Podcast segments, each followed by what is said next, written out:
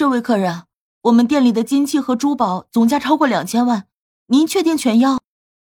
他面色稍微舒缓了点，觉得我是来找茬的。唉，王磊在我身边叹了口气，觉得很丢脸。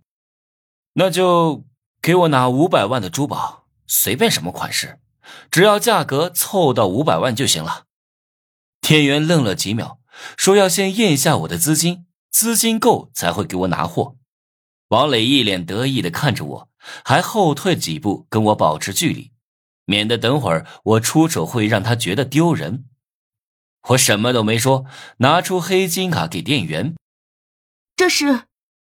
店员一接到黑金卡就认出来了，黑金卡是经过特殊工艺制作出来的，手感很特别，有经验的人一上手就能摸出来。对不起，如果我之前有冒犯你的话，请你谅解，我这就为你准备珠宝，请您稍等。店员拿着黑金卡走了，估计是去找经理，涉及到黑金卡，他的级别不能胜任。王磊一脸懵逼，心想这是怎么回事儿？我胡闹也就算了，店员也居然跟着我胡闹。一张黑色的信用卡就能买500万的珠宝。最让他崩溃的是，这半个小时后，金店的店长亲自拿着价值500万的珠宝和信用卡交给了我。欢迎下次光临。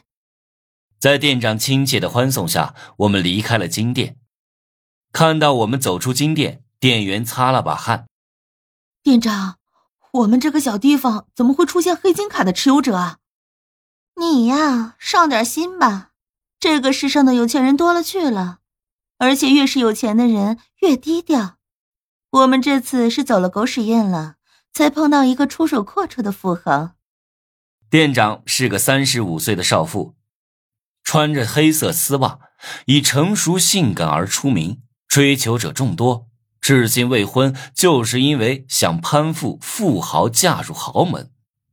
他已经在盘算着怎么接近我了。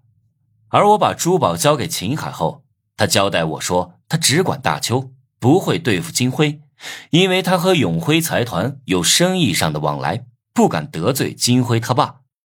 我点头答应后，秦海二话不说就亲自带人跟我去学校了。快到学校时，我给金辉打了个电话：“孙子，给我滚到校门口来，爷爷要管教管教你！”“你他喵的给我等着！”金辉有高级玩家撑腰，硬气得很。